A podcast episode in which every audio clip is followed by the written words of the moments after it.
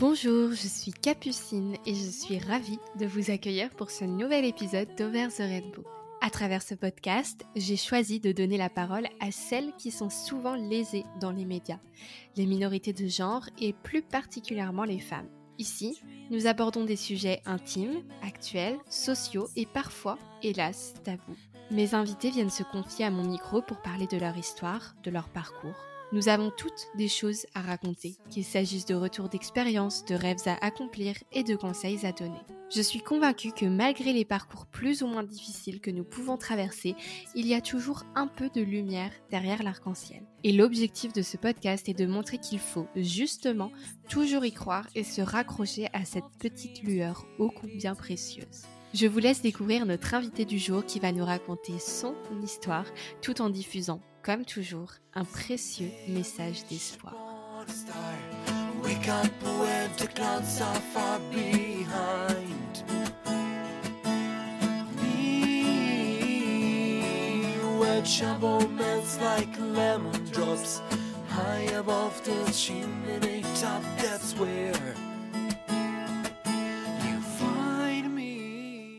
Bonjour à toutes et à tous et bienvenue dans ce nouvel épisode d'Over the Rainbow. Aujourd'hui, je suis ravie de pouvoir interviewer Pavana qui a gentiment accepté mon invitation pour venir euh, parler de l'histoire de sa fille Éléonore.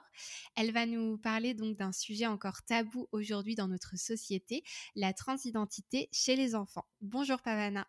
Bonjour. Comment vas-tu? Ça va bien, merci. Bon, alors je suis ravie de pouvoir enregistrer cet épisode avec toi.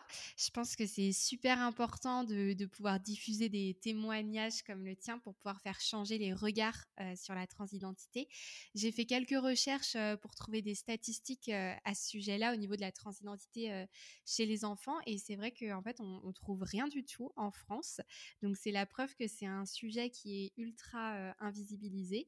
Et puis en faisant ces recherches, par contre, je suis tombée sur beaucoup d'articles qui parlait euh, de, phénomènes de mode et autre chose un peu horrible. Donc, euh, on va revenir là-dessus justement euh, dans l'interview. Donc voilà, encore une fois, je, suis convaincue que la meilleure façon de comprendre ses enfants, c'est de les écouter ou à défaut de, laisser parler leurs parents. Donc merci à toi d'être ici pour porter la voix de ta fille et de tant d'autres enfants transgenres. Je vais te poser plusieurs questions pour te guider lors de ton témoignage. Certaines ont notamment été posées par des abonnés. D'ailleurs, si vous souhaitez vous aussi poser vos questions à nos invités, rendez-vous sur Instagram où je demande chaque fois votre participation. Alors, pour commencer, Pavana, est-ce que tu pourrais nous parler un petit peu de toi, euh, te présenter? Alors, euh, moi je m'appelle Pavana, j'ai 34 euh, ans, je suis maman de deux enfants. Euh, je vis en Belgique, parce que ça, je crois que c'est important de le dire, euh, justement parce que la situation en Belgique et la, situation en France n'est vraiment pas pareille. Euh, la Belgique est un pays où on a beaucoup de chance. on a notamment une association spéciale dans la région dans laquelle on vit. La Belgique est un pays divisé en plusieurs parties, notamment pour des raisons linguistiques. Et pour la partie où on parle français, on a une association qui s'appelle TransKids et qui suit les enfants transgenres. Euh, voilà, je suis, euh, je suis en couple avec le papa de mes deux enfants et donc Éléonore qui a 7 ans a un grand frère qui a 9 ans. D'accord. Et du coup, sinon, tu fais quoi toi euh, dans la vie J'ai un emploi administratif dans une, dans une université. voilà, et au niveau de mes passions, je, beaucoup la lecture, la photo, le dessin. Euh, plutôt le côté artistique. Euh, je suis pas très sportive. D'accord. voilà. Ok, bon bah très bien.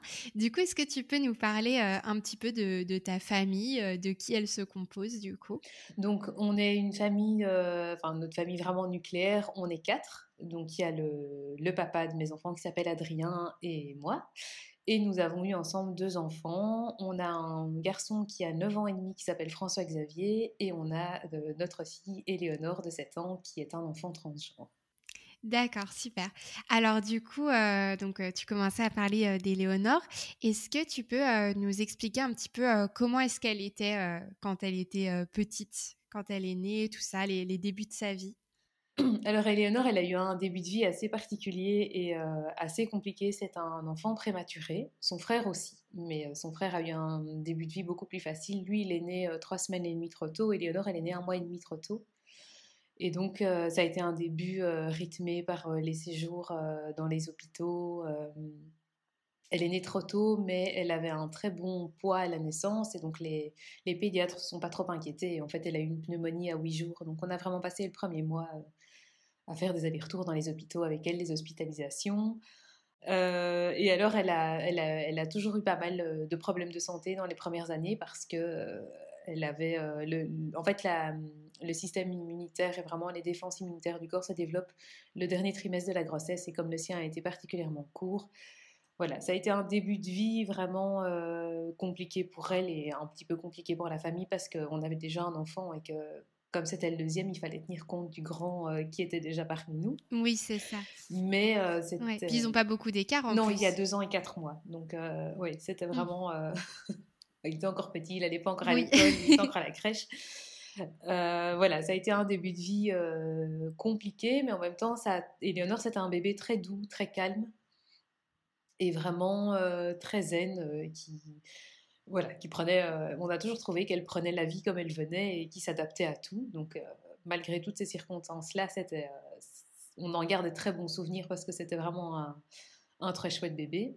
Très différent de son frère, pas du tout la même sensibilité. Et ça, c'est quelque chose qu'on a senti très très tôt. C'est arrivé, les premières constatations, je pense qu'elle avait 8 ou 9 mois. Euh, voilà, c'est un, bébé qui très vite nous a montré une, grande douceur et une très très grande sensibilité et ça s'est vraiment euh, développé très fort au fur et à mesure des années où, elle grandissait. Euh, ça, c'est vraiment la particularité que, que je retiens d'elle, par exemple, à, l'inverse de son frère qui a toujours été un bébé très calme et très zen.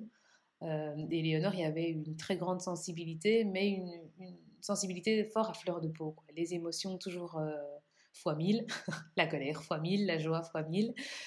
Euh, et avec une très grande sensibilité au niveau de l'empathie et d'essayer de comprendre, euh, de comprendre ce que l'autre ressent. Enfin, vraiment des petits gestes attentionnés dès le début. Ok, je vois.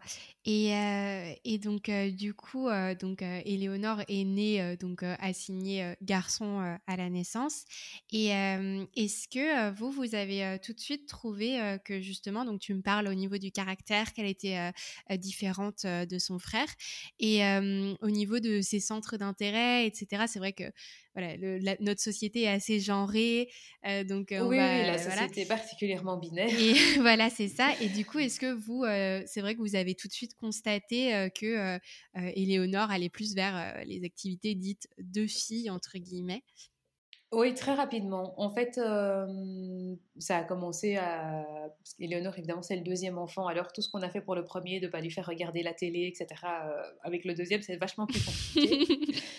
Et donc, ça s'est marqué très vite. je crois qu'elle avait... Elle n'avait pas deux ans. Elle nous a, elle, elle, aimait bien la maison de Mickey, des choses comme ça. Et tout de suite, c'était mini. Quoi. Il n'y avait pas de, il n'y avait pas l'identification au personnage masculin. Et ça, ça a été la première chose qu'on s'est vraiment dit, tiens, ok, bah, c'est comme ça. Nous, on, partait du principe qu'on ne pas l'éducation qu'on donnait à nos enfants. Il n'y avait pas de... Enfin, mini, c'était pas pour les petites filles, c'était pour, pour qui aime mini. Et donc, on a, on a, très, vite, on a très vite eu ce...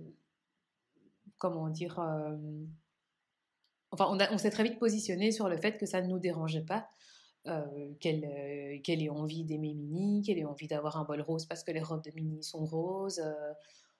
Euh, je me souviens que quand elle a eu deux ans, elle était propre le jour et je lui ai dit bah, Viens, on va aller au magasin, on va chercher un petit cadeau parce que c'est quand même une étape importante. Et j'ai été dans, systématiquement, j'étais dans le rayon dans lequel j'emmenais son frère en disant Est-ce que tu veux le même t-shirt que ton frère? Est-ce que tu veux les mêmes jouets que ton frère?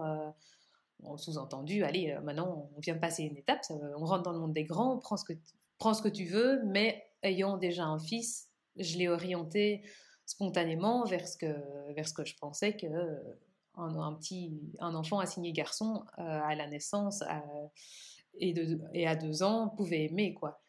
Et on est ressorti du magasin, je me souviens, avec une parure de bijoux. Vraiment, euh, les, parures euh, pour les enfants, elle a plein de, pierres en plastique plus voyantes les unes que les autres. Et, et c'était ça qu'elle voulait. Et je disais, bah, oui, si c'est ça qui te fait plaisir pour cette étape dans la vie qui est quand même relativement importante, ok. Et donc ça a commencé petit à petit, vers deux ans, elle, elle a commencé à s'affirmer, donc elle allait à l'école à deux ans et demi. En Belgique, les enfants rentrent systématiquement, quasiment systématiquement à deux ans et demi à l'école. Et elle est rentrée à l'école. Je me souviens que le, doudou qu'elle avait pour aller à la sieste, c'était sa grande mini 40, de 40 cm avec une robe rose. très discrète. voilà, très très discrète, mais qui faisait fureur en classe d'ailleurs. mais voilà, elle a très vite été habillée au, au, rayon filles dans les magasins parce qu'il n'y avait rien qui lui plaisait dans le rayon garçon. Il y a eu très vite en tout cas, cette attirance-là est arrivée très tôt. Nous, on l'a jamais, euh, on lui a jamais dit, mais non, tu peux pas. Euh, ça nous paraissait euh, impensable de, dire à un enfant, non, tu peux pas. Pour quelle raison? On voyait pas, on voyait pas de raison recevable de lui dire non. Et donc, on a, on a tout de suite tout de suite accepté. Elle avait euh, même, je me souviens, on a des photos où elle a euh, deux ans et demi, trois ans, elle a des pyjamas mini, roses, avec des petits nœuds, des paillettes euh, et tout ce qui va avec, parce que c'était ça qui lui plaisait et que de toute manière, on avait des crises si on, si on, la, si on la forçait à mettre les vêtements de son frère, ça ne l'intéressait pas. Donc... Oui, c'est ça, elle avait un, un caractère bien affirmé. voilà, c'est ça. Mais, mais à ce moment-là, ça restait quand même très fort dans, dans ce qu'elle voulait avoir d'un point de vue matériel, mais pas dans la manière dont elle, euh, dont elle s'exprimait. Elle, ne nous disait pas à ce moment-là, je suis une fille. Ouais, et ça justement, ce, euh, le fait d'exprimer euh, le fait qu'elle se sentait fille et qu'elle était une fille, c'est arrivé à quel moment ça, quand elle avait quel âge?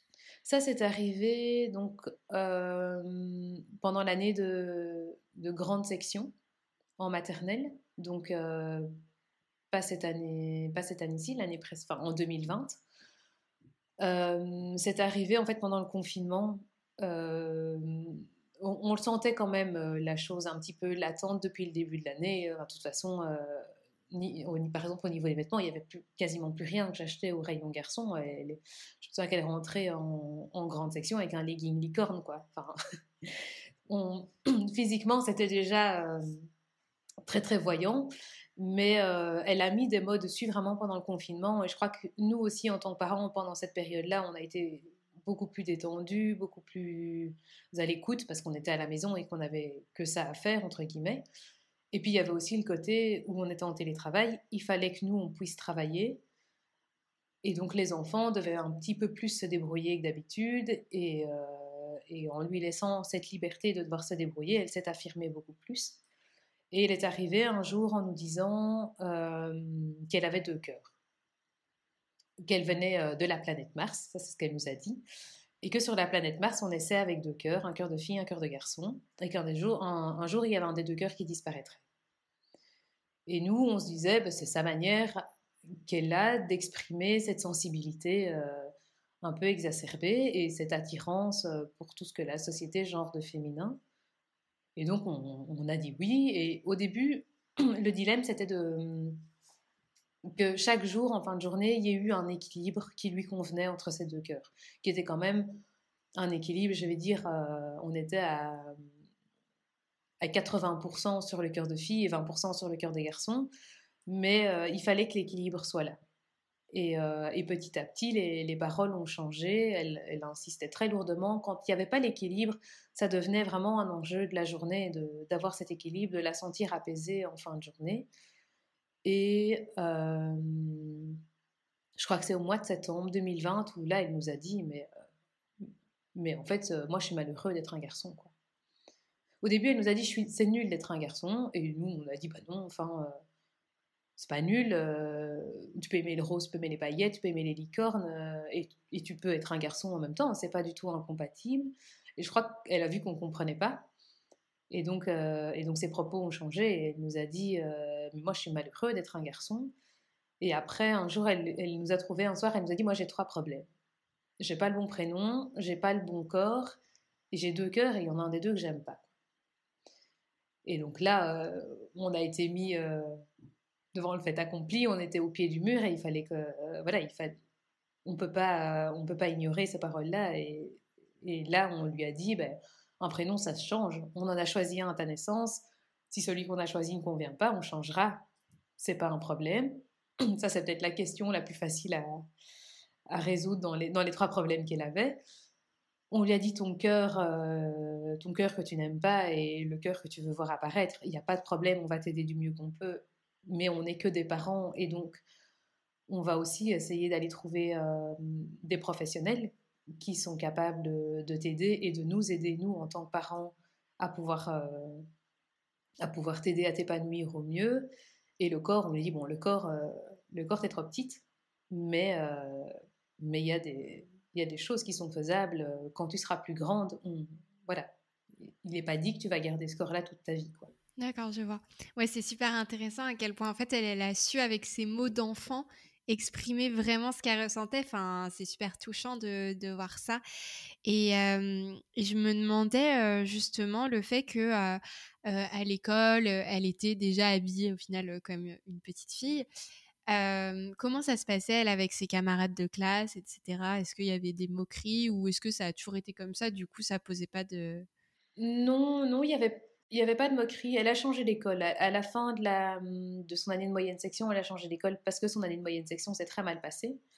elle est tombée dans une, classe avec une enseignante qui, qui genrait tout.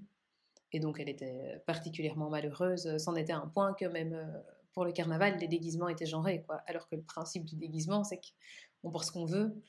Euh, mais non, là, c'était pas envisageable. Et donc, on l'a mise dans une école à hum, pédagogie euh, active.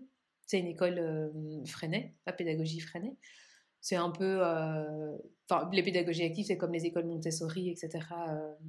voilà, c'est une alternative à, la pédagogie traditionnelle et ça lui a fait beaucoup de bien parce que cette pédagogie-là est basée sur l'enfant et sur le bien-être de l'enfant lui-même. Et donc c'est une école où les enfants... Alors je ne pense pas que les enfants soient plus tolérants que dans une autre école, mais le discours qui est, euh, qui est donné aux enfants est un discours beaucoup plus bienveillant par rapport aux différences de l'autre. Et donc elle n'a jamais... Euh, elle a jamais vraiment euh, subi de moqueries parce qu'à l'époque, c'était un petit garçon habillé tout en rose. Non, c'était comme ça. Et d'ailleurs, elle était connue pour être le petit garçon avec les pulls en moumoute super doux et les pulls licornes. Et il n'y avait pas, il n'y avait pas de moquerie.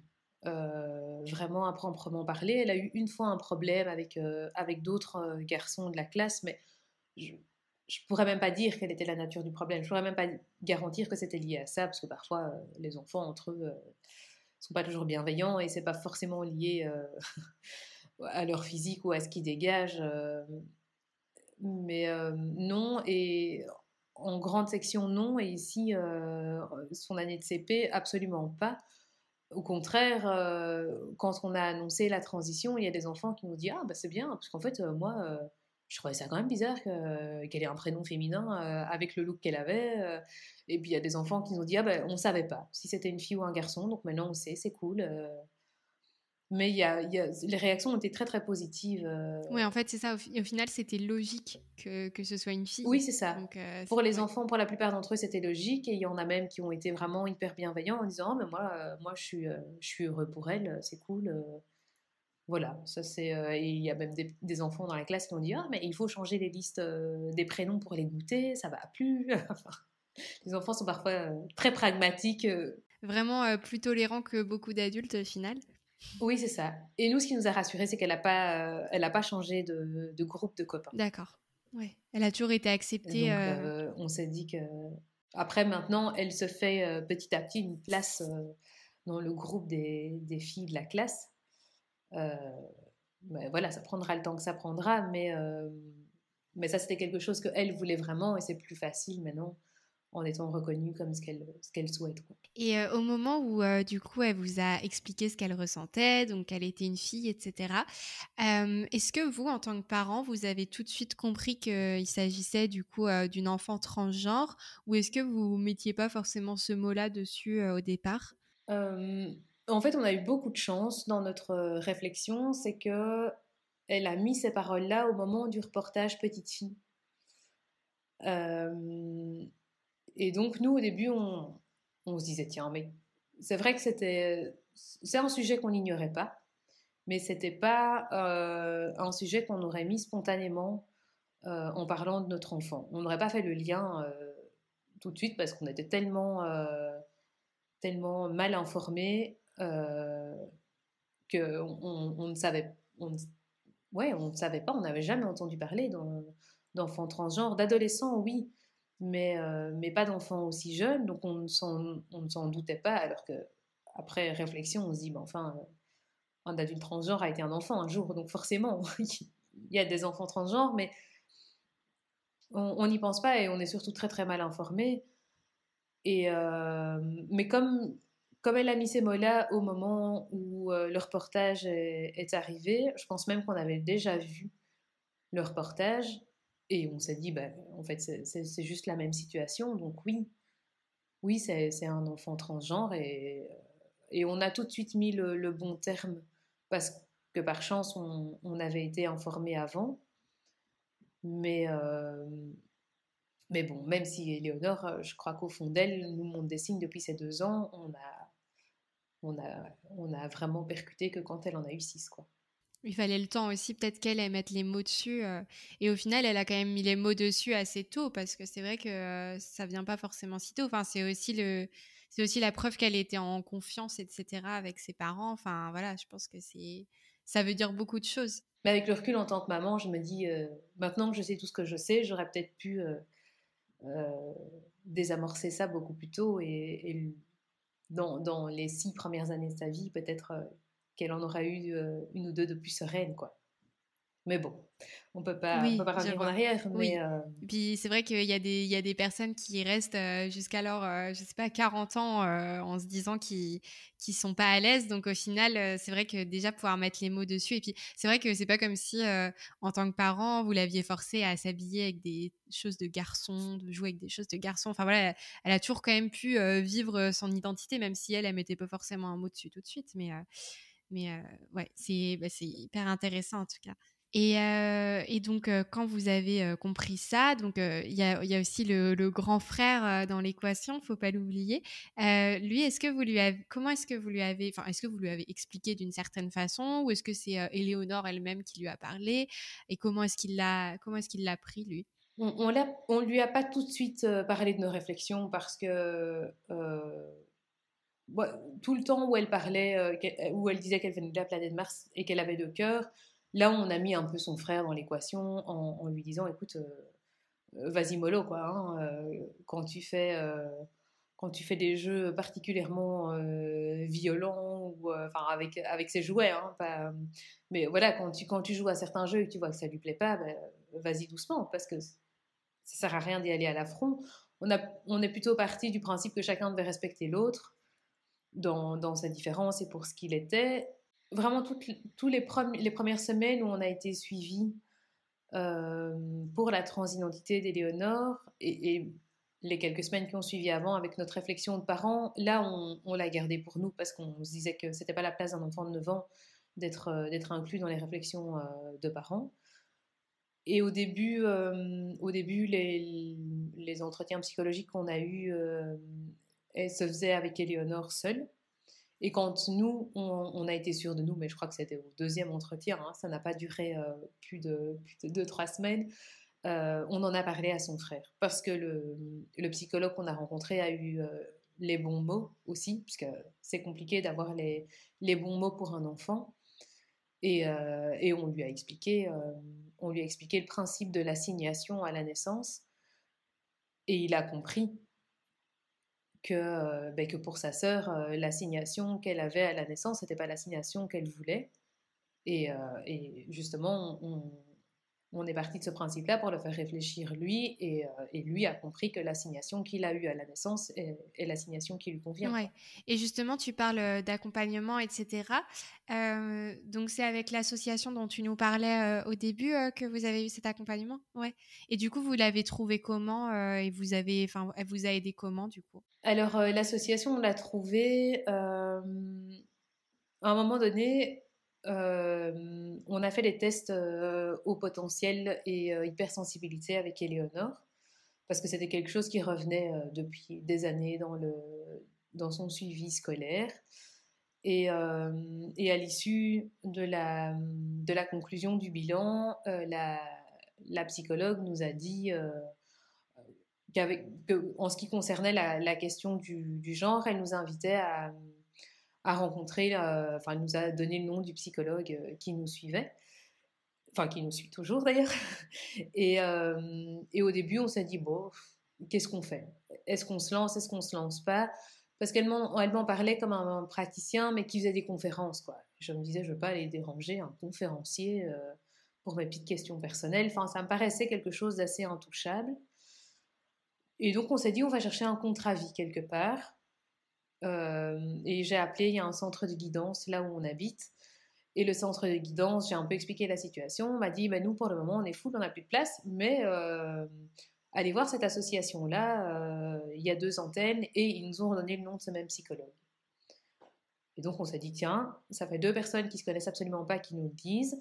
Et j'en ai parlé à ma pédiatre qui m'a dit, oui, oui, moi aussi, j'en ai entendu parler de cette association. On a dit, bon, ok, voilà, on a trois, trois professionnels qui ne se connaissent absolument pas, dont une professionnelle qui nous connaît depuis des années, parce que notre pédiatre, euh, on est chez elle depuis la sortie de la maternité avec euh, notre aîné. Donc, euh, on s'est dit, bon, si les trois professionnels s'accordent sur une association, c'est que, c'est que ça en vaut la peine. Et j'ai un jour téléphoné à l'association, j'ai expliqué, j'ai expliqué notre situation.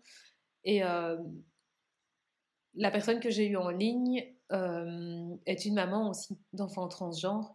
Et ça, ça m'a beaucoup rassurée au moment où j'ai pu poser mes premières questions parce que elle, son enfant avait transitionné depuis 4-5 ans et elle m'a dit non, mais tu vas voir, c'est le bon endroit, c'est la bonne personne. Euh. Et donc ça m'a fait beaucoup de bien d'entendre un autre parent. Et après, on a eu euh, un rendez-vous très très vite en fait parce que en tout début d'année scolaire, Éléonore, son l'enseignante de sa classe, lui avait dit enfin, je lui avais parlé du fait qu'elle euh, disait que qu'elle était malheureuse euh, d'être un garçon. Et l'enseignante lui avait dit Écoute, moi, le jour où tu as envie que je te parle comme je parle aux petites filles de la classe, il n'y a pas de problème, je peux le faire, mais ça doit venir de toi. Ça ne doit pas venir de tes parents, c'est une demande qui doit venir de toi. Et ça, je crois que d'abord, ça a été une des premières choses très importantes pour elle. Ça lui a ouvert la, la porte de voir qu'il n'y avait pas qu'à la maison que le raisonnement existait et que sociétalement parlant, puisque dans sa petite vie, l'école, c'est beaucoup. Et surtout en, dans la période sanitaire dans laquelle on est, elle avait plus que ça. Et donc, elle est, elle est revenue un jour en disant Moi, je veux un rendez-vous avec, euh, avec ma maîtresse. Et on lui a dit euh, On ne demande pas des rendez-vous comme ça, on aimerait bien savoir de quoi, de quoi ça parle. Non, non, mais euh, vous viendrez au rendez-vous, vous verrez bien. Et donc là, nous, on s'est dit Ok, on voit très bien de quoi tu veux parler, mais tu peux pas y aller comme ça. Tu peux... Enfin, nous, il nous faut un filet de sécurité en tant que parents la première personne à qui tu l'annonces ne peut pas être ton enseignante. Il faut que nous, on le sache d'abord et il faut que, qu'on, ait aussi les ressources à apporter à ton enseignante et, à la direction de l'école. Et, euh, donc, on a, j'ai, expliqué la situation dans laquelle on était d'avoir euh, notre enfant qui voulait un rendez-vous avec, avec son enseignante. Et donc, on a eu un rendez-vous très vite avec le psychologue qui a compris qu'il y avait une légère urgence chez nous. Oui.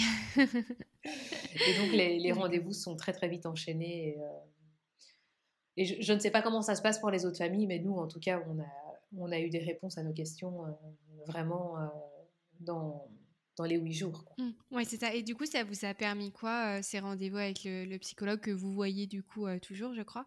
Qu'est-ce que ça vous permet en fait? Ça nous a permis d'abord de mettre euh, des bons mots sur ce qu'Éléonore ressentait.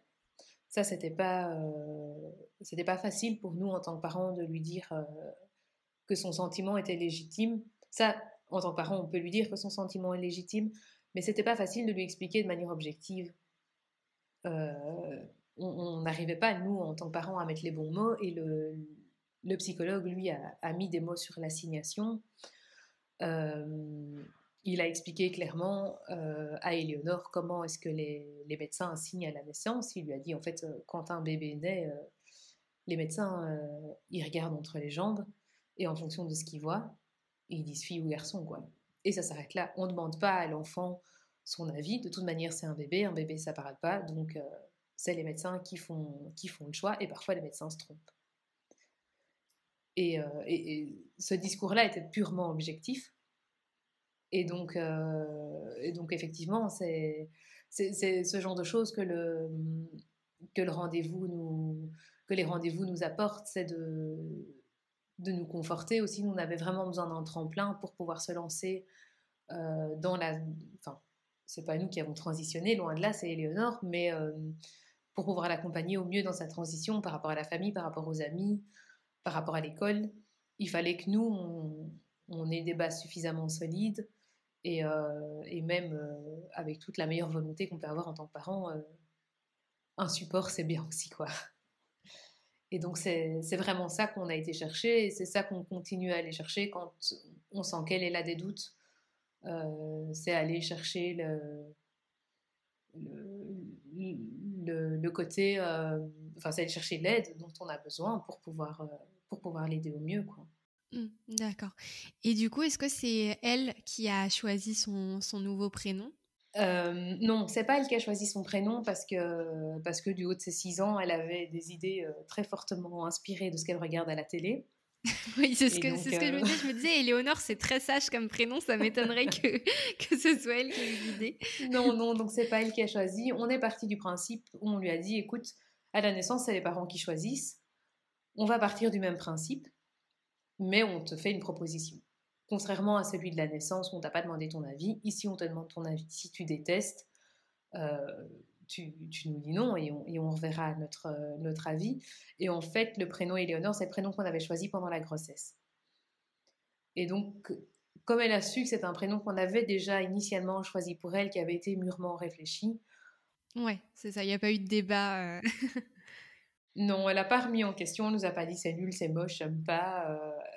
Et même quelques semaines après, elle n'est pas revenue en disant, euh, en disant non, ça me plaît pas. Donc... Oui, c'est ça, c'était une évidence en fait. Oui, je crois que le fait que c'était déjà un prénom qu'on voilà, on avait réfléchi, qu'on voulait lui donner, et qui avait été un prénom qui avait déjà initialement été prévu pour elle, ben, je crois que voilà, c'était ça, ça lui a, en tout cas, ça lui a convenu. Et nous, on était très contents, c'était un prénom qui nous plaisait toujours. Oui. Ok, et du coup, est-ce que vous avez fait euh, des démarches pour euh, changer son prénom officiellement sur les papiers, etc., ou, euh, ou pas? Non, non, on l'a pas fait. En Belgique, en fait, à 12 ans, c'est légal. Donc à 12 ans, la, la, transidentité est reconnue et on peut changer un prénom pour un prénom de l'autre genre. Alors je pense que chez nous, en Belgique, il y a une faille dans la loi. On peut changer un prénom avant, et il n'y a pas euh, la faille, elle est que la loi ne stipule pas qu'on ne peut pas changer pour un prénom de l'autre genre. Il y a quand même une fameuse somme à, débourser. Et euh, voilà, ici on a dû refaire sa carte d'identité euh, justement. D'ailleurs dernièrement j'ai dû la refaire. On n'a pas on n'a pas fait le pari fou de le faire maintenant. C'est quand même un document qu'elle n'a pas entre les mains. Euh, c'est un document qu'on ne lui montre pas. Euh, si, maintenant il y a un petit chat qui est dessiné sur les cartes d'identité des enfants, je ne sais pas pourquoi. Euh, et donc j'ai montré le petit chat et j'ai bien mis mon doigt sur le, sur le prénom.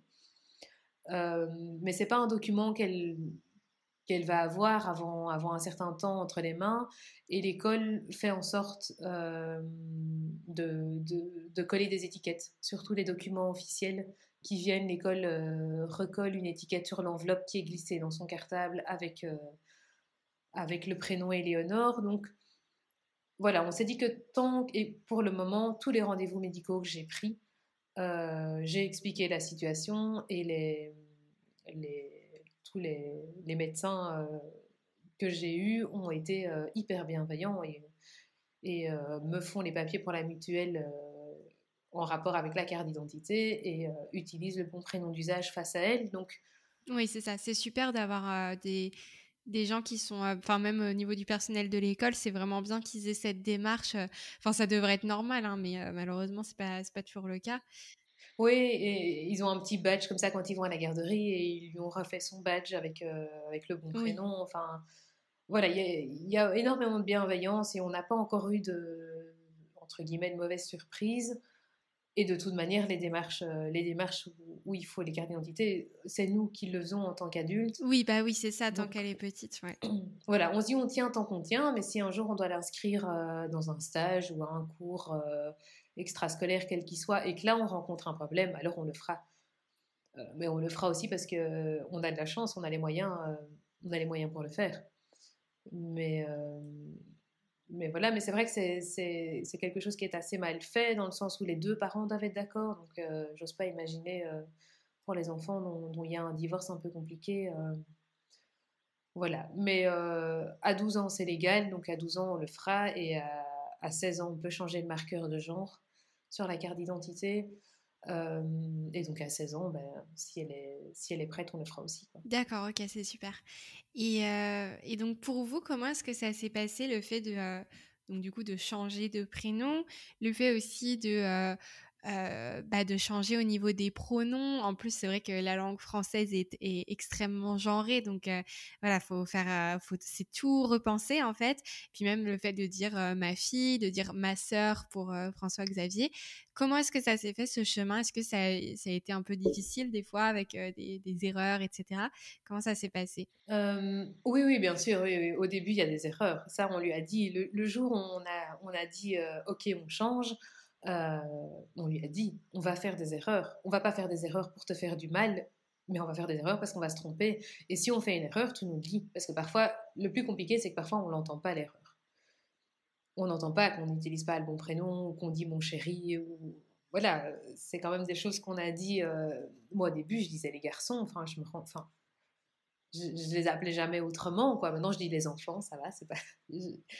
Euh, mais on a, vraiment euh, commencé à changer ça fin novembre.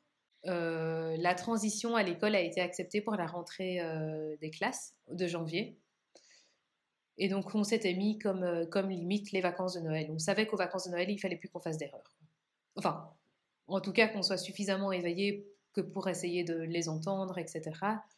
Et ben, on a tous on a tous, euh, enfin en tout cas tous les trois, on y est arrivé. Euh, on y est arrivé, mais euh, en quelques mois, physiquement, elle a aussi très très fort changé parce que les cheveux poussent, puis elle grandit, elle a perdu ses dents, donc elle a un nouveau sourire. Enfin, il y, a beaucoup de choses aussi qui nous ont aidés d'un point de vue physique. Elle s'est fait percer les oreilles. Enfin, elle, elle vit sa féminité vraiment vraiment très très fort.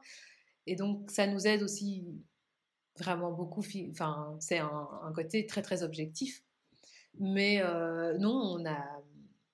Voilà, on s'était mis cette limite qu'on savait que pour les, les, vacances de Noël, il fallait que les vacances se passent bien et que, et que chacun trouve sa place. Et donc, euh, voilà, euh, il a très très vite, euh, il, a très, il a très vite compris en fait ce qui se passait.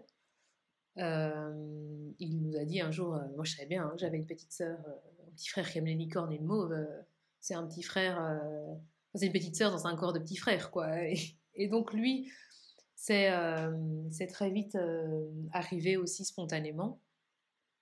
en plus, je crois que les enfants s'adaptent beaucoup plus facilement que les adultes. Ils, réfléchissent beaucoup moins, et donc c'est arrivé très très vite. Et on lui a dit à un moment donné aussi, tu peux plus faire d'erreur, quoi. C'est comme nous, voilà, t'es tenu au même, à la même deadline que la nôtre. Et, euh, et, nous, en tant que parents, ben, rien qu'à voir son sourire quand on, quand, on a, quand on a commencé à l'appeler Éléonore et quand on lui disait ma chérie, euh, on voyait bien que c'était ça qui c'était ça qu'il fallait quoi. Il n'y avait pas de il y avait pas de doute quoi. Ouais. Et justement, c'est ce que j'allais c'est ce que j'allais demander. Est-ce que vous avez senti un, changement dans son épanouissement, etc. à partir du moment où elle a pu euh, faire sa transition? Oui, très très fort. Elle, a vraiment, elle s'est ouverte quoi, comme une fleur. C'est vraiment la, métaphore. Euh, nous, on parle de renaissance euh, quand on en parle autour de nous. C'est vraiment une renaissance, une seconde naissance quoi. Qui, elle, elle a vraiment ouais, éclos comme une petite fleur, toute belle, toute nouvelle, qui ne demandait qu'à qu'à dévoiler sa couleur et son parfum. Et on l'a vraiment sentie heureuse. Et c'est vraiment aussi ça qu'on notre principe, c'est ce qu'on dit à François Xavier, il valait mieux, il vaut mieux avoir une petite sœur heureuse qu'un petit frère malheureux. Mmh. bah oui, c'est sûr.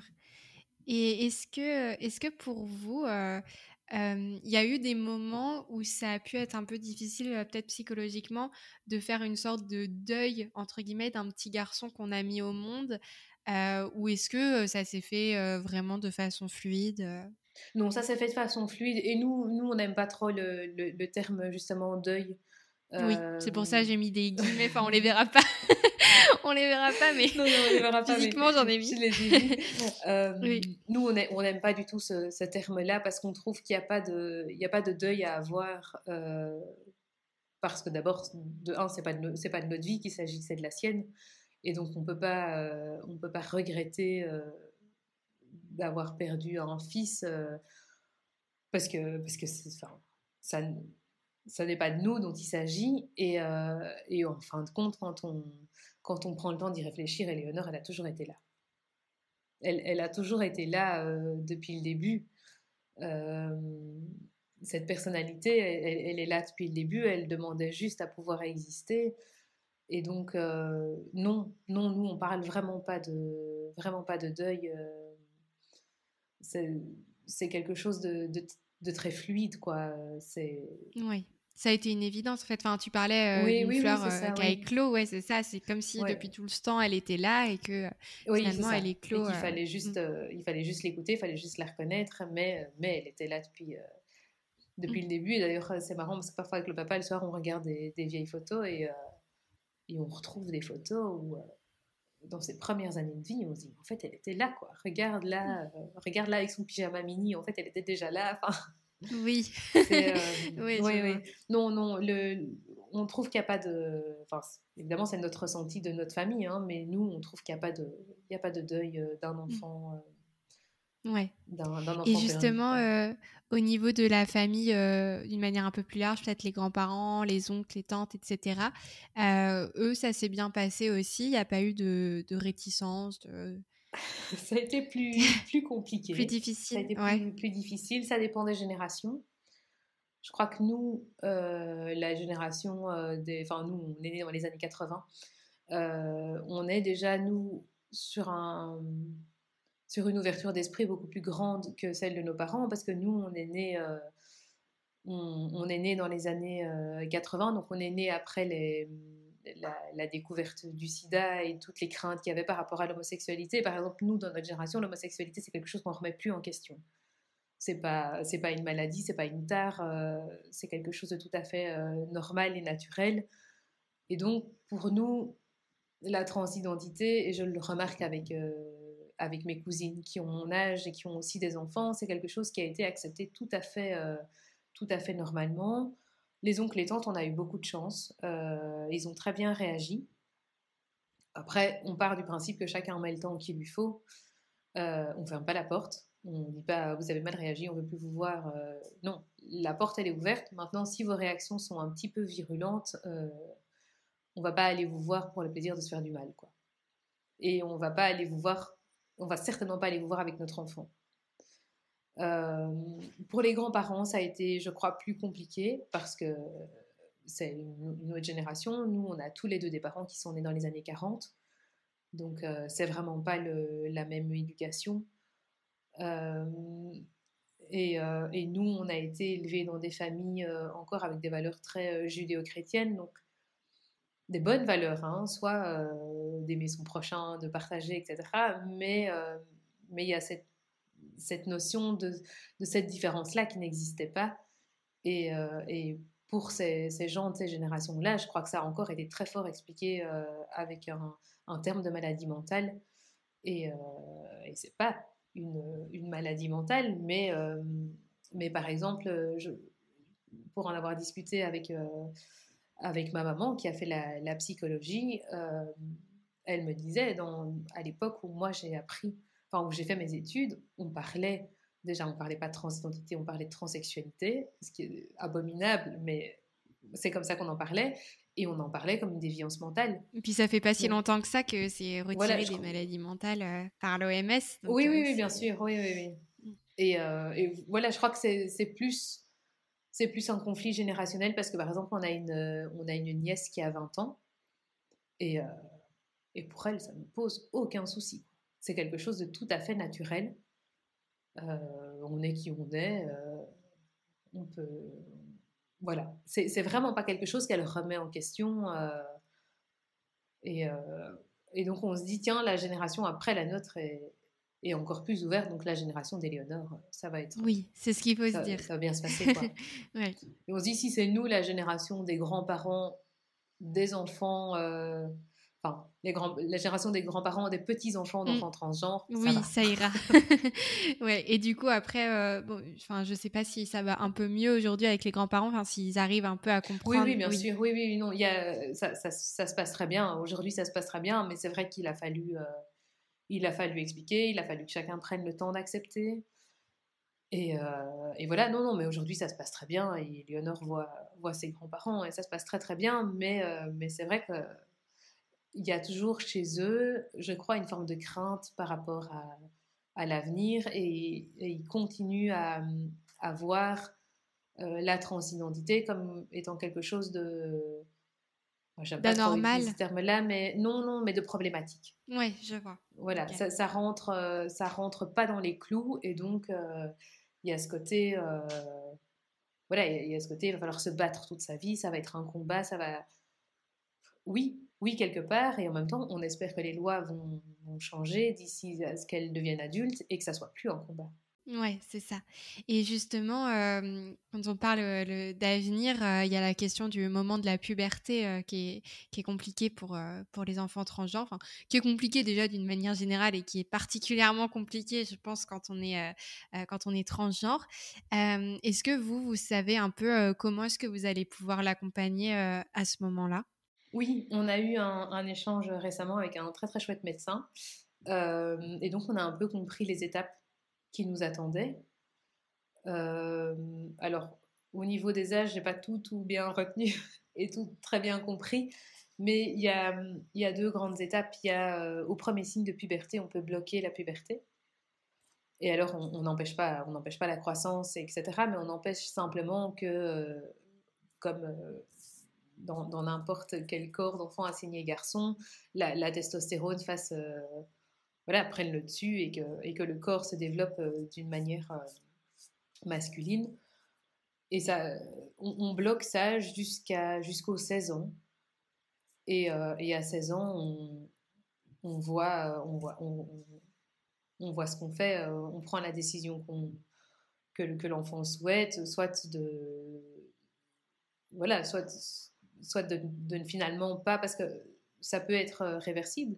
Euh, la transidentité, ou, alors de, se lancer dans le, dans le traitement hormonal euh, à base d'œstrogènes pour, euh, pour les, les, filles transgenres. Et, et, ça, ça commence à 16 ans. Et effectivement, il, il faudra en discuter avec elle parce qu'il y a des conséquences de tous ces traitements. et parce que tout n'est pas tout n'est pas aussi envisageable que, comme ce que nous on pensait en tant que parents. On pensait que euh, si elle en avait eu envie, elle aurait tout à fait pu euh, faire congeler du sperme pour peut-être un jour euh, avoir un enfant biologique. mais je pense que c'est pas tout à fait compatible avec, avec le traitement des hormones. Ça peut très vite amener de la stérilité. Et donc, voilà. Des... ce sera une autre étape mais on sait mmh. que... Après, il y aura peut-être aussi d'ici là euh, d'autres, euh, d'autres progrès au niveau de la médecine, etc., euh, qui rendront peut-être plus de choses possibles. Enfin, il faut, l'espérer en tout cas. D'accord. Mais en tout cas, c'est, c'est, bien de savoir qu'il y a des solutions. Oui, et puis, enfin, moi, par exemple, j'ai été, j'ai été adoptée. Et donc, mes deux enfants ont déjà cette notion de savoir qu'un enfant, c'est pas forcément un enfant biologique. Et, c'est ça aussi qu'on, qu'on leur dit, parce que effectivement, être, transgenre, c'est sans doute plus compliqué, euh, enfin, c'est certainement plus compliqué d'avoir un enfant biologique, mais euh, on peut être tout à fait cisgenre et, euh, et, être stérile et ne pas, savoir en avoir non plus. Donc, voilà, on ne les focalise pas trop sur le fait qu'un enfant, c'est biologique à tout prix, et puis surtout sur le fait qu'on veuille des enfants à tout prix. On n'est pas obligé de vouloir des enfants non plus, quoi. On peut avoir une vie totalement épanouie sans, sans être parent. Oui, c'est ça. Et je voulais revenir du coup sur, sur ce que j'ai dit un peu en introduction, qu'on entendait parler voilà, de, de, phénomènes de mode autour de la transidentité, particulièrement au niveau des enfants. toi, qu'est-ce que tu qu'est-ce que tu répondrais en fait à, à des gens qui, qui, disent des choses comme ça? D'abord, certainement, ils n'ont pas d'enfants transgenres. Oui, ça, ça c'est sûr. Je pense qu'ils n'en connaissent absolument pas. ils n'en ont pas, oui, c'est ça, à eux ou dans leur entourage. Et, euh, et effectivement, oui, c'est un truc qu'on voit. Euh, j'ai vu euh, dans la presse qu'on parle même d'épidémie. ouais, ouais, c'est assez affreux. Hein. Mm. non, moi, moi c'est ce que je disais en début, enfin au tout début quand on a parlé, je dis les adultes transgenres, tous c'était des enfants. Et, moi, les quelques adultes transgenres que je connaisse, ils le, disent. Si j'avais pu le dire plus tôt, ça aurait changé ma vie. Donc non, je crois que je crois que on, est comme ça. Et, euh, ce qu'il faut, c'est aider, euh, son enfant à s'épanouir. Et euh, effectivement, j'ai vu, il y a même des, ministres dans, dans d'autres pays que le nôtre, parce que chez nous, on a de la chance, on a une ministre en genre. Mais j'ai entendu, oui, des, des, hommes politiques qui disaient qu'il fallait laisser les enfants loin de, des personnes euh, transsexuelles, parce qu'ils utilisent encore ce terme-là, euh, pour les laisser grandir sereinement. Moi, je pense pas. Je pense d'abord que toute différence est, est bonne à connaître euh, pour, pour s'enrichir. Et non, je crois que simplement maintenant, on donne la parole aux enfants transgenres. Oui, c'est ça. Je pense que c'est ça la différence. Dans, dans, un, dans une société où l'enfant l'enfant est considéré pour ce qu'il ressent et pour ce qu'il est et on n'est plus, euh, on n'est plus dans, dans, une société où euh, bah, l'enfant doit obéir à l'adulte, quoi. Point. Euh, il, est, il est ce qu'il est, il a sa personnalité, il a déjà son caractère depuis qu'il est tout petit. Et je pense que si on veut faire rentrer un enfant dans une case ou, donner une éducation qui va sur des rails, on fera un enfant malheureux qu'il soit transgenre ou qu'il soit pas transgenre, à un moment donné, il sera malheureux parce qu'il sera pas entendu, il sera pas reconnu. Et effectivement, oui, il y a de plus en plus euh, d'enfants transgenres. Et... Mais je crois qu'à un moment donné, quand on a... Mais j'étais trop jeune ou j'étais pas née, donc je ne peux pas parler de faits avérés, mais je crois que quand on a parlé de l'homosexualité, il y a dû avoir la même chose aussi. Ah bah oui, bien sûr. De toute façon, c'est toujours ça, mais comme tu dis, c'est même pas qui est plus d'enfants transgenres, c'est juste qu'on les écoute et qu'on met un mot en fait sur, euh, sur ce qu'ils ressentent. Mais au final, euh, il y a toujours eu euh, comme alors, autre sujet complètement différent, mais c'est comme quand on a, comme quand on entend des gens qui disent oh là là, tous les hommes politiques, toutes les stars sont accusés d'agression sexuelle, de viol, etc. c'est une mode ou quoi Mais c'est pareil, c'est pas, pas du tout une mode, c'est juste que ça a toujours été comme ça et que des gens en parlent. C'est juste oui, ça. Oui, le, le, mouvement MeToo est, mm. est, juste là pour, euh, enfin, mm. Pour, euh, pour parler de quelque chose qui est là depuis des années. Et oui, voilà, c'est ça. juste intolérable. Et...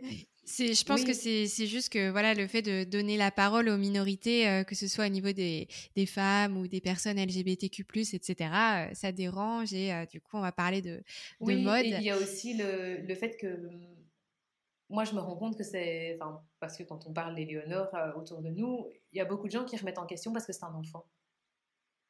Et, euh, et, à la limite, euh, on se rend compte qu'il y a dans le regard de, cette personne qui a cette réflexion de dire Ouais, mais c'est un, enfant de 7 ans. il y a un peu le côté de Arrête, tu vas en faire un enfant roi. depuis quand est-ce qu'un enfant décide Et c'est très mal. Enfin, c'est vraiment. Les gens le voient comme un caprice, quoi. Et, euh, et c'est pas un caprice. Il y avait une réelle souffrance chez l'enfant qui, qui n'est plus là parce qu'il est reconnu comme, il a toujours souhaité être reconnu. Et, euh, mais c'est très compliqué dans notre société de faire confiance à l'enfant sans que ça ne passe pour une éducation totalement laxiste ou pour un enfant roi ou pour, euh, pour des parents complètement esclaves on n'est pas, euh, on n'est pas laxiste, elle ne regarde pas la télé tous les jours en mangeant des bonbons et des pop-corn, quoi. Euh, on parle juste de, son épanouissement personnel. Après, pour tout le reste, on cadre. Elle n'a pas le droit de répondre à qui que ce soit, elle ne mange pas quand elle veut. Euh, l'éducation, elle est là, mais l'épanouissement de l'enfant, c'est quelque chose de, différent de l'éducation qu'on lui donne, quoi. on lui donne des clés pour vivre en société, et puis à un moment donné, il faut qu'elle soit heureuse pour ce qu'elle est, quoi. Oui, c'est ça. Puis encore une fois, je pense que c'est des paroles de, personnes qui, ne connaissent absolument pas d'enfants transgenres, parce que là, quand on t'écoute euh, raconter justement euh, comment est-ce que euh, Éléonore a mis les mots sur ce qu'elle ressentait, etc., sur sa personnalité, enfin, on se rend bien compte que c'est pas du tout un caprice, c'est juste elle, en fait, c'est son identité. oui, c'est un, sentiment de, mm. mal-être qui, qui, était en elle et qu'il fallait. Ouais. Et aujourd'hui, justement, qu'est-ce que tu conseillerais à des, à des personnes qui découvrent la transidentité de leur enfant? Moi, je crois qu'il faut prendre le temps d'écouter son enfant et, d'accepter que il y a une... Enfin, en tout cas, nous, c'est comme ça que ça s'est passé avec Eleonore. Il y a une colère. il y a vraiment une colère, il y a de la tristesse, il y a, beaucoup de sentiments mélangés dans l'émotion que l'enfant que l'émotion qui va accompagner les paroles de l'enfant. Euh, mais je crois qu'il faut vraiment prendre le temps de l'écouter, de discuter avec lui et de vraiment d'aller creuser pour voir d'où vient ce, enfin d'où vient euh, ce, sentiment, de, vraiment de, le prendre au sérieux quoi. Ça c'est vraiment un truc, euh, il faut pas lui dire oui oui c'est ça, et surtout, il faut lui laisser la possibilité de, de faire un pas en avant, un pas en arrière. Euh, parce que derrière cette question de la transidentité, il y a une question de légitimité aussi. C'est vraiment compliqué. Nous, je, le vois avec Éléonore, cette légitimité d'être reconnue en tant que fille euh, et cette légitimité d'être euh, de, la transition. Elle, ce sentiment, il est là de dire est-ce que je peux, est-ce que j'ai le droit, mais bien sûr que tu peux et que tu as le droit et, euh, c'est pas parce que tu as été assigné garçon à la naissance que tu peux pas tu peux pas acheter une robe, tu peux pas euh, nous ça ça a été vraiment un des caps très importants dans sa transition, c'est d'oser mettre une robe à l'école quoi. Vraiment mais on va se moquer de moi, non. Non, on va pas se moquer de toi. Il euh, n'y a pas de raison qu'on se moque de toi. C'est tu es légitime dans la transition que tu as que, tu as entreprise et dans laquelle on te soutient. Oui, je crois que c'est vraiment ça, vraiment euh, l'écoute, parce qu'il y a, y a beaucoup d'autres questions qui vont être sous-jacentes à la question de la transidentité. Et il y a ce besoin de savoir, euh, en tout cas chez nous, ça fonctionne comme ça. Euh, elle sait qu'elle est en sécurité à la maison, qu'elle qu'elle peut, voilà, qu'elle peut tout faire, à la fin, qu'elle peut tout faire mettre des, robes, euh, se maquiller, etc. Au début, c'était, voilà, ça a commencé à la maison, euh, je mets ma robe à la maison, puis ok pour une course, et puis voilà, c'est, hésitant parce que, euh, parce que oui, il y a cette question. Nous, par exemple, moi, en tant que femme, en tant que femme cisgenre et hétérosexuelle, je, je, me sens légitime partout. la société dans laquelle je vis, tout est tout est conçu pour moi, entre guillemets. Enfin, non, elle est quand même encore totalement, euh, totalement inégale entre les hommes et les femmes, mais dans mon, dans mon rôle de femme, tout est construit pour moi. Et, et, ça, je me rends compte que c'est quelque chose euh, auquel il faut être vigilant quand on a un enfant, euh, un enfant transgenre, parce que parce que c'est pas dit d'abord qu'elle se ressemble comme moi. Hein. De toute manière, même ça, je crois qu'en tant que n'importe quelle mère, n'importe quelle fille, on se vit pas pareil. Mais il y a il y a un sentiment de légitimité que les personnes cisgenres ont, que les personnes transgenres n'ont pas. Et euh, il faut vraiment être vigilant parce que je crois que c'est une très grande source de souffrance de ne pas se reconnaître. Quoi. Et euh, voilà, c'est chouette que la société évolue, c'est chouette que dans, dans, les, dans les films, euh, dans les séries, il commence à y avoir des, des personnages transgenres, des personnages non binaires. C'est vraiment important que cette visibilité soit reconnue parce qu'elle est là, elle existe. Et, euh, et c'est pas euh, malheureusement à chaque euh, drame de, de, décès d'une de ces personnes qu'il faut s'indigner. Quoi. Il, faut, il faut vraiment qu'il y ait une reconnaissance au quotidien, que cette reconnaissance soit partout. moi, j'ai vu Éléonore le, mois de, le mois de la Pride, le mois de juin. elle était rayonnante, on allait un peu partout. on, on, a fait pas mal de villes en Belgique parce que les mesures Covid étaient enfin levées. Et euh, aller chercher ces drapeaux arc-en-ciel un peu partout, ça lui a fait un bien fou.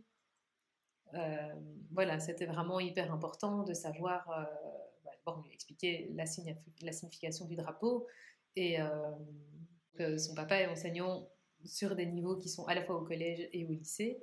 Et, et maintenant, il porte sur le revers de sa veste le drapeau LGBTQIA+, tant par solidarité pour des élèves qui, qui seraient de la communauté et qui auraient besoin d'avoir un soutien, tant que en se montrant ouvert et en disant voilà, si vous avez des questions, je suis là, je peux, je peux répondre à mon, à mon niveau. Mais euh, oui, ce, sentiment de, de, reconnaissance, de légitimité, de se sentir. Euh, mmh. ouais, c'est super. Allez, de se sentir bien partout, quoi. C'est important.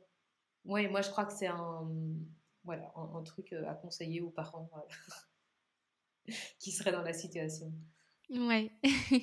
et, selon toi, euh, euh, qu'est-ce qu'on peut faire euh, à notre échelle, même si on n'est pas directement concerné par le sujet, qu'on n'a pas de personnes dans notre entourage qui est transgenre Qu'est-ce qu'on peut faire à notre échelle pour changer les choses et pour faciliter la vie de, cette communauté? Le mieux, c'est de se renseigner, c'est de, c'est de. Alors, c'est pas toujours facile de se manger une brique de 300 pages, mais il y a suffisamment de comptes Instagram qui sont bien faits euh, pour expliquer réellement qui sont les personnes de, cette communauté. Euh, on ne peut plus dire aujourd'hui, en 2021, avec tous les réseaux sociaux, avec Internet, qu'on ne peut pas se renseigner. Je crois que chacun devrait, euh, devrait se renseigner. Je pense aussi qu'il il devrait y avoir plus de visibilité voilà, au niveau des, villes, euh, les, maires devraient être un peu plus, euh, un peu plus proactifs et qu'il devrait y avoir euh, des, lois plus bienveillantes, évidemment. Mais, mais je crois que tout un chacun, ouais, c'est de se renseigner, c'est d'essayer de oui, oui, se renseigner, je crois que c'est vraiment la, meilleure chose à faire et essayer d'aller chercher la bonne information. Oui, c'est ça, s'éduquer euh, en fait. c'est ça. Et ouvrir son esprit euh, en, se disant que cette communauté, elle existe, elle a le droit d'être reconnue et, euh, et pas juste aller flâner dans le marais à Paris parce qu'on trouve que c'est un quartier qui est sympa. Quoi. Mmh. Il y a quelque chose d'autre derrière et vraiment, oui, se renseigner et aller chercher la bonne information. Ok, bah, très bien. Du coup, la, dernière question euh, du podcast. Et toi, euh, qu'est-ce que tu vois derrière ton arc-en-ciel? Quelle est la notion d'espoir que tu voudrais transmettre euh, aujourd'hui aux personnes qui nous écoutent? Moi, quelle est la notion d'espoir que j'ai derrière l'arc-en-ciel? Mais c'est que la plus grande notion, c'est qu'un jour on arrive à tous se, respecter en fonction de nos différences, parce que chaque différence est une richesse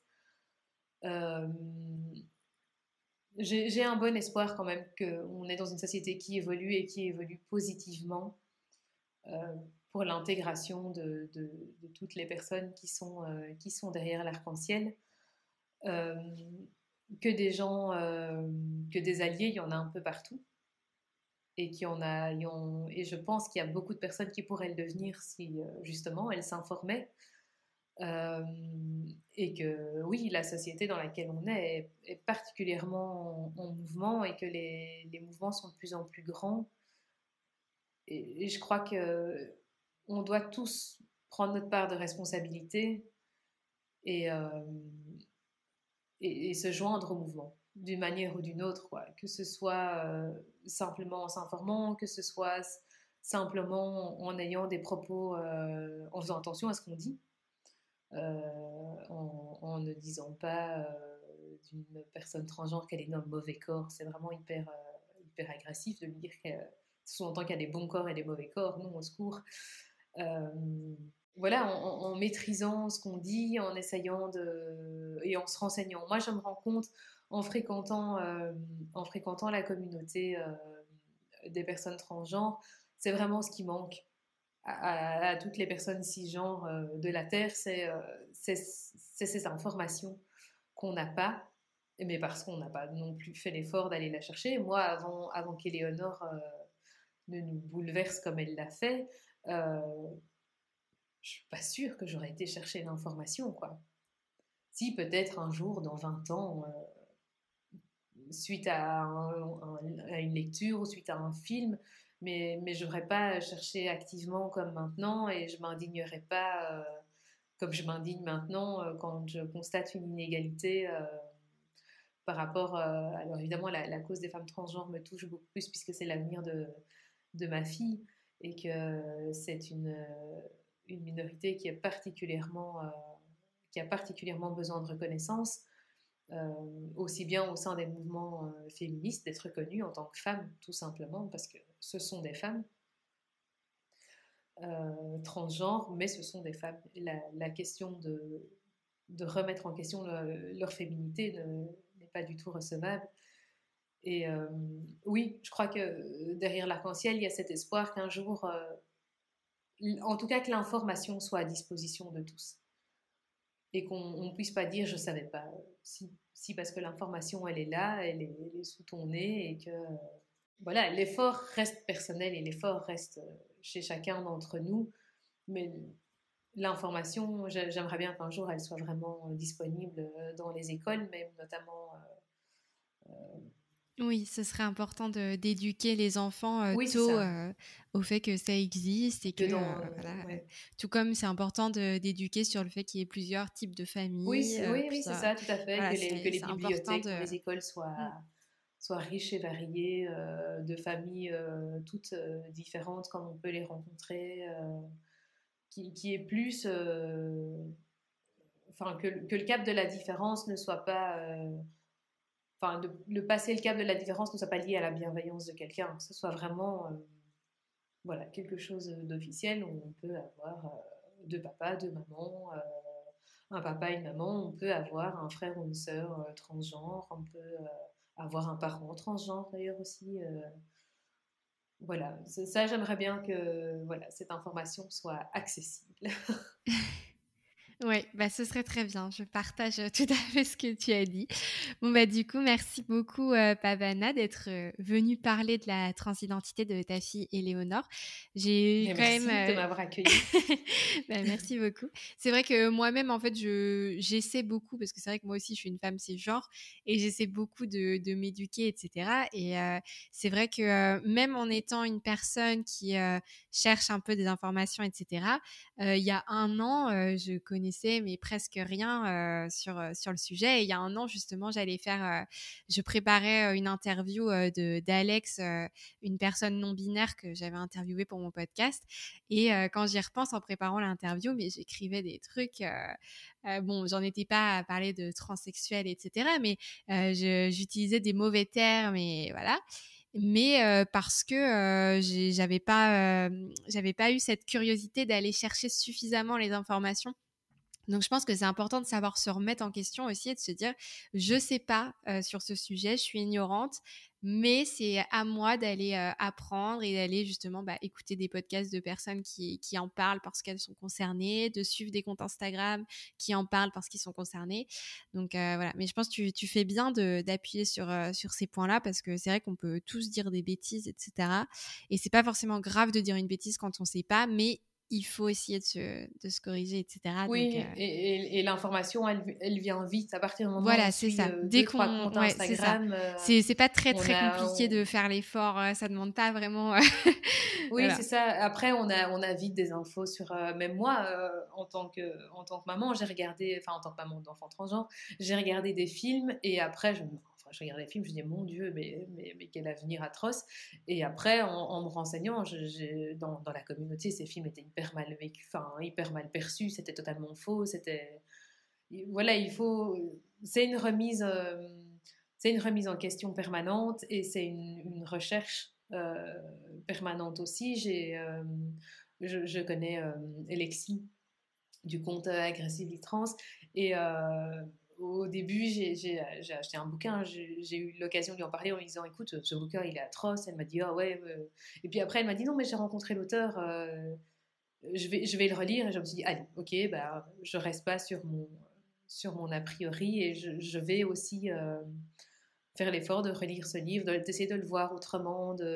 Voilà, et il y a dans, les stories qu'elle poste, parfois il y a des films que j'ai vus et euh, moi je me disais Ah, mais c'est bien, c'est beau, c'est poétique. Et puis elle me dit Mais non elle explique que pas du tout. Et c'est important de, oui, de, de, se tenir informé et de remettre en question ce qu'on sait parce que, ben, comme je le disais, en, tant que, en tout cas moi, en tant que, femme cisgenre hétérosexuelle, toute la société est construite pour moi. Donc, ce qui ne me paraît pas choquant peut être tout à fait choquant. Et, et il faut aller trouver. Enfin, il faut que j'aille chercher par moi-même les clés pour, pour voir à quel point je suis bercée dans un monde d'ignorance et qu'il faut que j'en sorte. Quoi. Oui, c'est ça. Donc, euh, donc voilà, du coup, j'espère que, euh, que euh, voilà, ton témoignage ici dans ce podcast saura aussi trouver des oreilles attentives et, et permettra à certaines personnes de mieux comprendre bah, ce que c'est ce que c'est que vivre en tant qu'enfant transgenre, ce que c'est qu'être maman d'un enfant transgenre. donc voilà, en tout cas, c'est sûr que Éléonore a beaucoup de chance de t'avoir comme maman et tu as de la chance de l'avoir comme fille. Donc, oui, on est assez chanceux voilà, d'avoir cette petite fille dans notre vie. Ouais, c'est sûr. Donc voilà, du coup, vraiment, vous formez une super belle famille. Donc je vous souhaite beaucoup de bonheur et du courage aussi un peu parce que je pense que il va encore y avoir des choses un peu difficiles peut-être à l'avenir. Mais bon, c'est sûr que déjà vous êtes bien armés, donc je suis pas trop, je suis pas trop inquiète. et puis en tout cas, je pense que le plus important c'est d'être entourée. Et vu que Éléonore est très bien entourée, je pense que tout ira bien pour elle. Et puis, puis aussi le fait d'enregistrer son histoire comme ça, ça lui fera aussi des, des traces qu'elle pourra écouter plus tard. Et je pense qu'elle sera fière aussi de se dire, bah voilà, ma maman, elle a contribué aussi à changer un peu les choses. Et, et donc voilà. Donc merci encore en tout cas. Ben, merci beaucoup. Merci pour l'invitation et merci de nous laisser la parole parce que effectivement, je crois que ça, ça, allez, ça, ça profite à cette à cette euh, recherche d'information qui est nécessaire. Merci encore. Si vous aussi, votre enfant est transgenre, sachez que le plus important est d'être présent à ses côtés. Il faut être à l'écoute de vos enfants. La transidentité n'est certainement pas une maladie, elle ne se soigne pas, mais elle s'accompagne. Soyez là pour eux, faites-leur savoir que vous les comprenez, que vous les respectez et que vous les aimez quoi qu'il arrive. En 2012, en France, on estimait que 57% des jeunes adolescents transgenres rejetés par leurs parents avaient fait une tentative de suicide, alors que ce chiffre descendait à 4% pour les jeunes qui étaient soutenus par leurs parents. Parfois, apprendre la transidentité de son enfant peut être un choc et conduire à des réactions telles que les pleurs, la colère. Mais une fois cette réaction passée, il faut écouter son enfant pour essayer de le comprendre. Surtout, ne niez jamais ce qu'il ressent, n'essayez pas de le faire soigner. Si vous ne connaissez rien à la transidentité, vous devez vous informer, comme nous l'a très bien expliqué Pavana. D'ailleurs, euh, je lui demanderai sa recommandation de, euh, documentaires, de films, de contes, de livres sur le sujet et je vous mettrai tout ça euh, en description. vous pourrez tout retrouver du coup. donc voilà, en bref, vous avez le droit d'être ignorant sur des thématiques, mais vous devez reconnaître que vous l'êtes et faire les démarches nécessaires pour vous éduquer. Vos enfants ont besoin de vous, vous les avez mis au monde pour qu'ils soient heureux, peu importe qui ils aiment, peu importe qui ils sont ne l'oubliez jamais.